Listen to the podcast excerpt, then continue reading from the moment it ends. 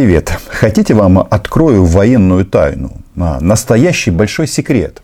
Как определить, чем закончились реально переговоры Джозефа Байдена с президентом России Владимиром Путиным? Есть интересная методика, и я сейчас с ней с вами поделюсь. Меня зовут Роман Цимбалюк. Подписывайтесь на мой чудо YouTube канал. Называем здесь вещи своими именами. В нашем случае, конечно, оккупантов придется продолжать называть оккупантами. Так вот, один из критериев того, как же прошли переговоры в части Украины, является правильно российское государственное федеральное телевидение, то есть пропагандоны. Так вот, пропагандоны никоим образом свою риторику не изменили. Ни плюс, ни минус. То есть, это говорит о том, что статус-кво сохранено. Зеленский нацист, а Путин Д'Артаньян. Хотя вполне возможно, что мы, как украинцы, как люди с здравой позицией, это вопрос не национальности, кстати, а просто мы понимаем, кто на кого напал. Возможно, Д'Артаньяном или на роль Д'Артаньяна в данном случае можно выдвинуть Зеленского. Хотя он у нас в прошлом актер, и когда ты говоришь про роль, вроде как прикалываешься. Нет, я не прикалываюсь, я объясню, что я имею в виду. Дело в том, что Владимир Зеленский, он же накануне сказал очень важную фразу в одном из интервью западным СМИ. Он сказал о том, что раз так, тогда мы будем строить самую мощную армию в Европе. И это заявка на победу. Да, я понимаю, что разница между словами и действиями, она очень большая, но все начинается со слов. Хотя Петр Алексеевич Порошенко тоже много на эту тему размышлял. Что я вам хочу сказать? На какой момент еще нужно обратить внимание? Первое, это российская пропаганда. Б, то есть пункт номер 2, это ситуация на линии фронта. И не только ситуация, но и заявления, которые звучат по этому поводу. Читаю я на российский пропагандистский ресурс РИА Новости, и они тут цитируют своих гауляйтеров из оккупированной части Луганской области. Заголовок. Украинские силовики возобновили обстрелы после 2 недель тишины. Вот это критерии. То есть, если сейчас конфликт на линии фронта разгорится с новой силой, соответственно, мы будем понимать, что не то, что не договорились, а главы российского и американского государства вошли в клинч по этому вопросу. Потому что это же Владимир Владимирович Путин. Ему, чтобы доказать, что он велик, или Россия велика под его руководством, нужно обязательно дать команду стрелять в граждан Украины. Потому что по-другому как-то это величие не работает. Очевидно. Так вот, что важно? Было, наверное, уже десятки, если не сотни заявлений российских представителей, экспертов, депутатов, которые вылизывали Владимира Владимировича. Он какое-то грубоватое слово, простите, показывали, что именно он победил в этом баттле, хотя я не вижу никакого баттла, тем более, еще раз, понимаете, есть позиция двух государств, и она, как ни странно, не очень сильно зависит от того, как выглядели президенты. Тут акцент делается на том, что Путин мальчик, бегает как мальчик, а вот Джозефу Байдену сложно подниматься по трапу самолета. Слушайте, мой прогноз такой, что еще чуть-чуть, еще немного, и на возрастных отличиях российская пропаганда акцентировать внимание не будет. По той причине, что Владимир Владимирович, он тоже взрослеет.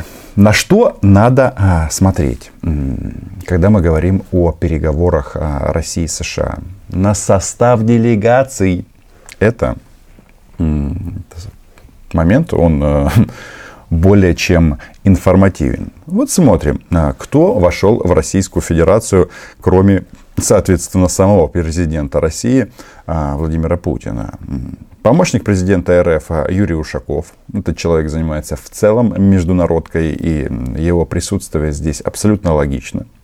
Глава МИД России Сергей Лавров, аналогичная ситуация, он уже столько лет занимает должность главного российского дипломата, что понятно, без него никуда.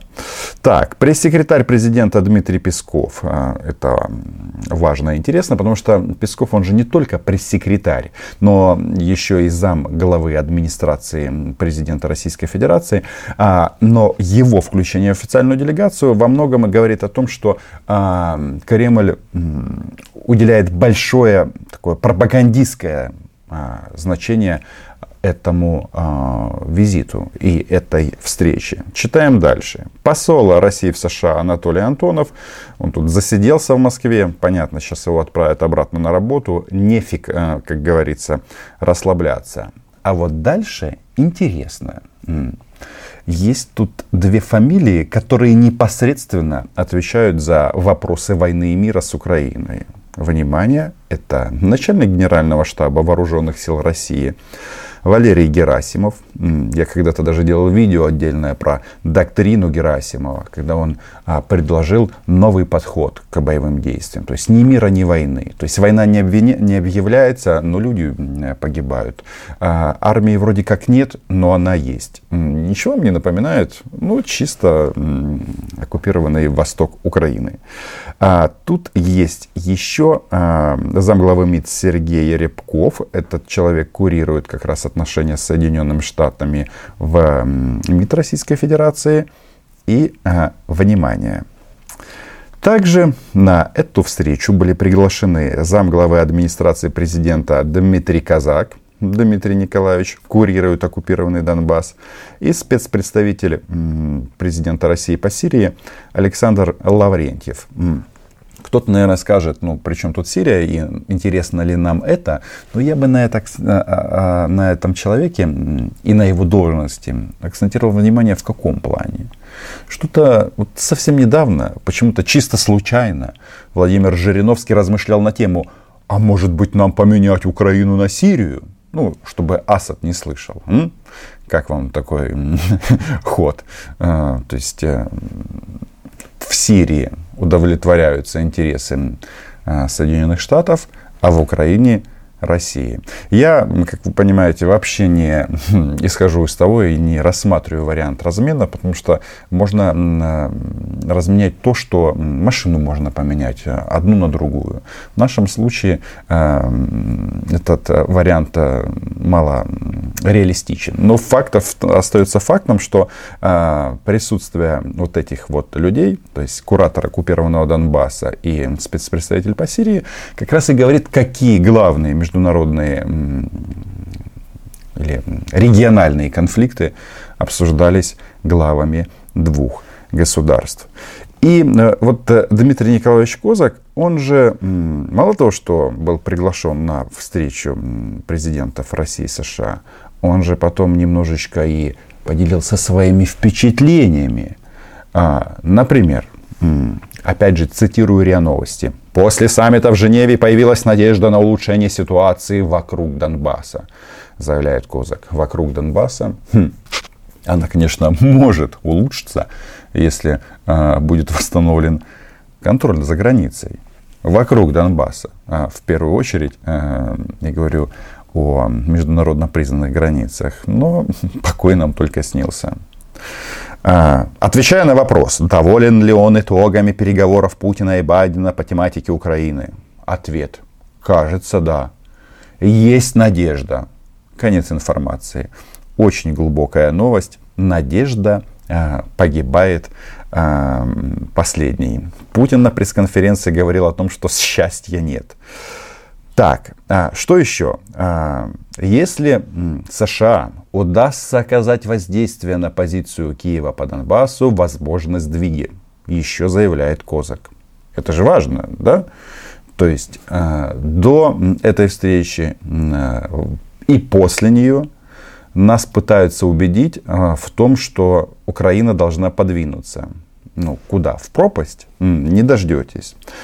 Дмитрий Николаевич Козак, так правильно, кстати, они здесь в России ставят ударение в его фамилии, отвечая на вопрос, есть ли надежда, что после переговоров Путина и Байдена что-то изменится, Козак сказал, честно, надежда не стопроцентная, неуверенность, а некоторая надежда есть, что что-то изменится.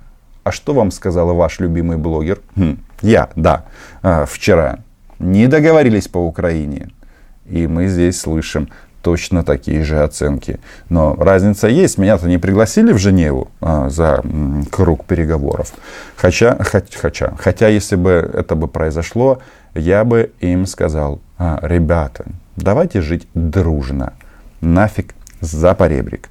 По словам Казака, в Москве рассчитывают, что американцы используют свое влияние для того, чтобы не только декларировать приверженность, а и последовательность выполнения Минских соглашений. И только поэтому, если это произойдет, возможны изменения. То есть, еще раз, Украина должна подвинуться в части Донбасса, который контролирует, который оккупировала Российская Федерация. Чудеса просто. Да, он еще тут рассказал о том, что на саммите РФ и США обсуждалась предметно Украина. Но, слушайте, сколько раз мы слышали вот эти вот истории на тему, что вот... Минск, выполняйте. Но в этот смысл этих слов каждая из переговорных команд вкладывает абсолютно противоречивые вещи, которые невозможно совместить. И я всегда вам говорил о том, что позиция Украины, она проста. Восстановление контроля над оккупированными территориями. Москву это не устраивает. И тут масса есть факторов. Вот они и с Байденом немножко торганули оккупированной территорией. Плюс у них тут выборы в Госдуму. Тут они рассказывают про русский генетический код. Какие-то чисто уберменши.